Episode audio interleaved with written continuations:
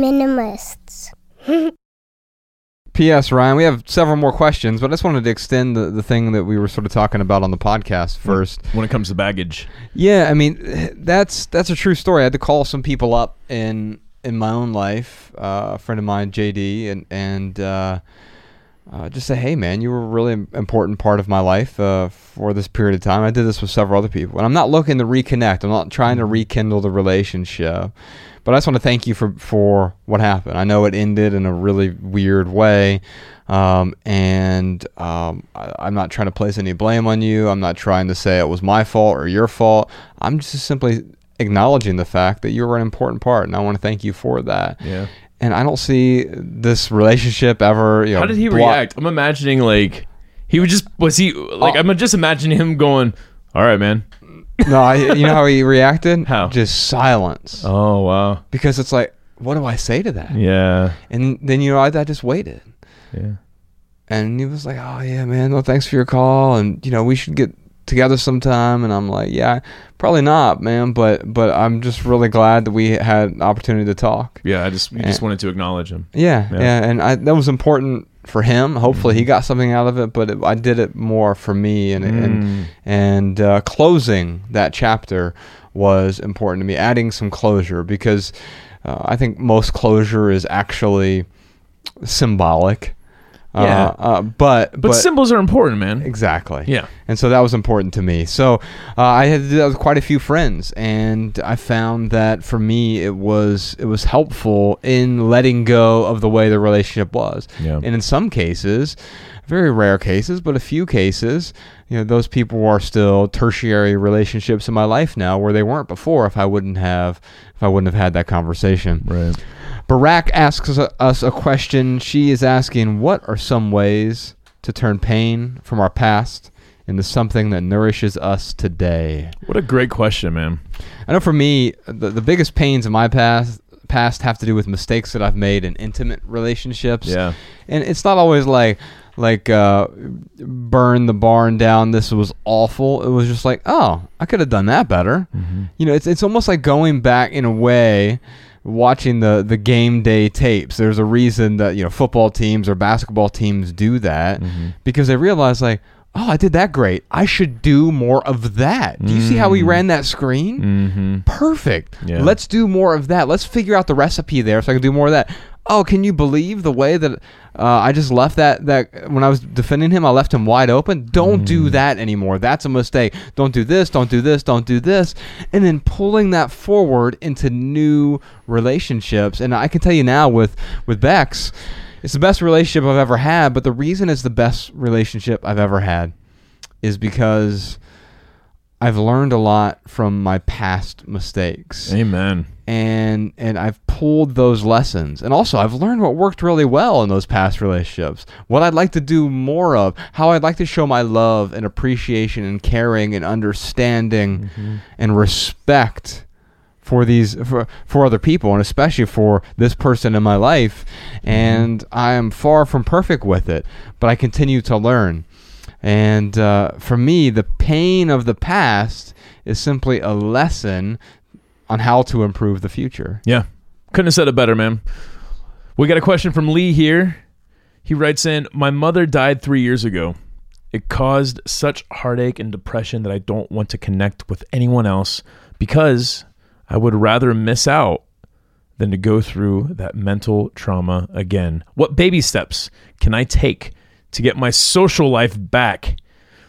Man, that's uh that's that hits deep for me, man. Um because of your relationship with your, your father What? or um, because I know that I am the type of person that when something bad happens to me, it makes me want to avoid it in the future. And uh, I mean, yeah, with my dad's relationship, but with anything, with any traumatic thing that happens in my life. Um, in fact, sometimes I err on the side of cutting people out it, because that's what I've had to do in the past. So I'm the type of person where I'm, you know, I want to make sure that I'm protecting my emotions, protecting myself.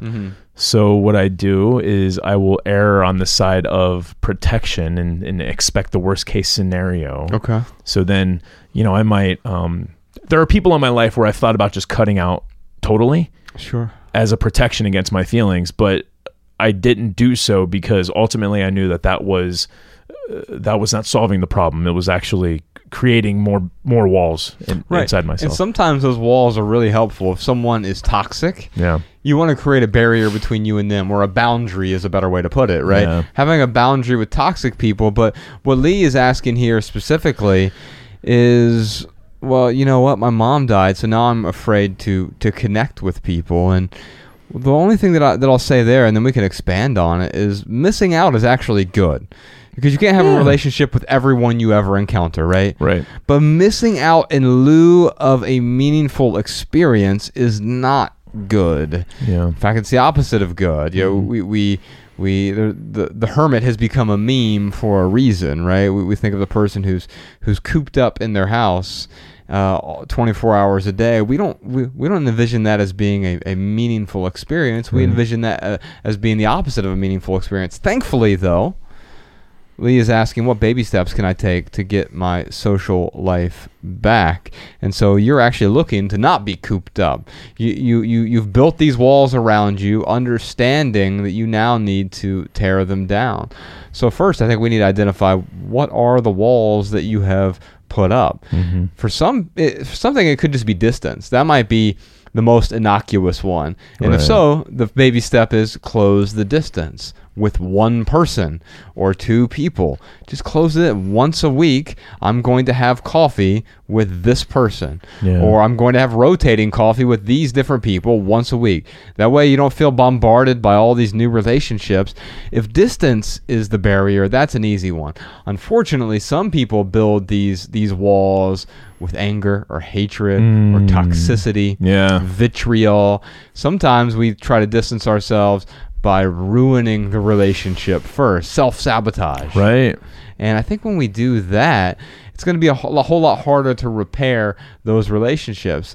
And it doesn't mean that it's not worth it. It means acknowledging what you have done that was negative to the relationship. And that might, the negative thing might be like, hey, I wasn't there for you. Mm-hmm. And I'm sorry I couldn't be because of what I was going through. I apologize for that. Are you willing to forgive me? If so, we can move on and have a meaningful relationship once again.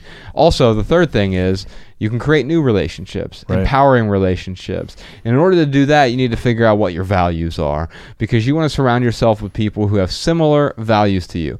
They may not have the same interests, although that's nice too. If they have, if you enjoy board games, I my friend Andre, you know Andre, we went to the comedy Mhm. store with him recently.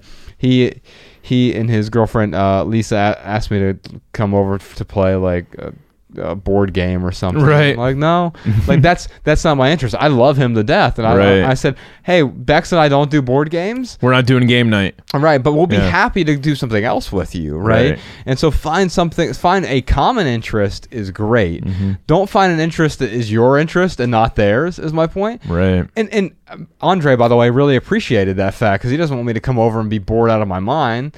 Um, and and so find a common interest, find common values, even if you have different beliefs. Ryan and I have different beliefs. We have different personalities, but we jibe so well because we have some common interests and we have very common values. Yeah.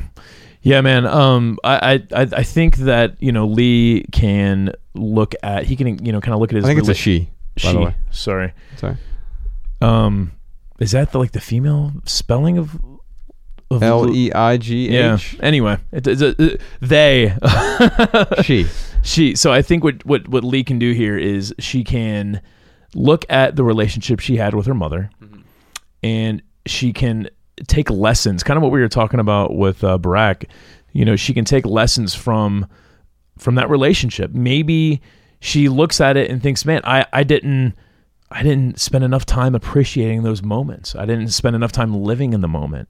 So when you develop new relationships focus on really appreciating that relationship more. Learn from what you lacked in that last relationship and and and, and pay it forward and take that lesson and apply it to to future relationships. I'm not you know obviously lee can't go out here and replace her mother but what she can do is say you know what? My mom was a really good listener and that's what i really miss about my mom. She listened to me so well. Well lee go find another relationship where you can have a really good listener in your life again. Right, or maybe maybe there were things that you enjoyed doing with her that you, don't have to replicate the same experiences. In fact, you don't want to go out and find another mother, Mm-hmm. although ultimately that's what we all try to do if you ask Freud. Um, right. But you, and the reason we do that is because they were the provider for us for a really long time. There's this great John Mayer line. Um, he said, "I'm one generation's life away from living life out on my own," Mm. and that's I think that's ultimately what Lee is afraid of here. Is like I'm on my own now. Mm. But here's the good news: yeah, you don't have an authority figure in that same way anymore, but you're not on your own unless you want to be. And so you can repair that, but it has to do with scaling the walls that you have built, removing that distance that you've created and probably needed for a while. Maybe you needed that distance, but now it's time to bridge the gap. The minimalists.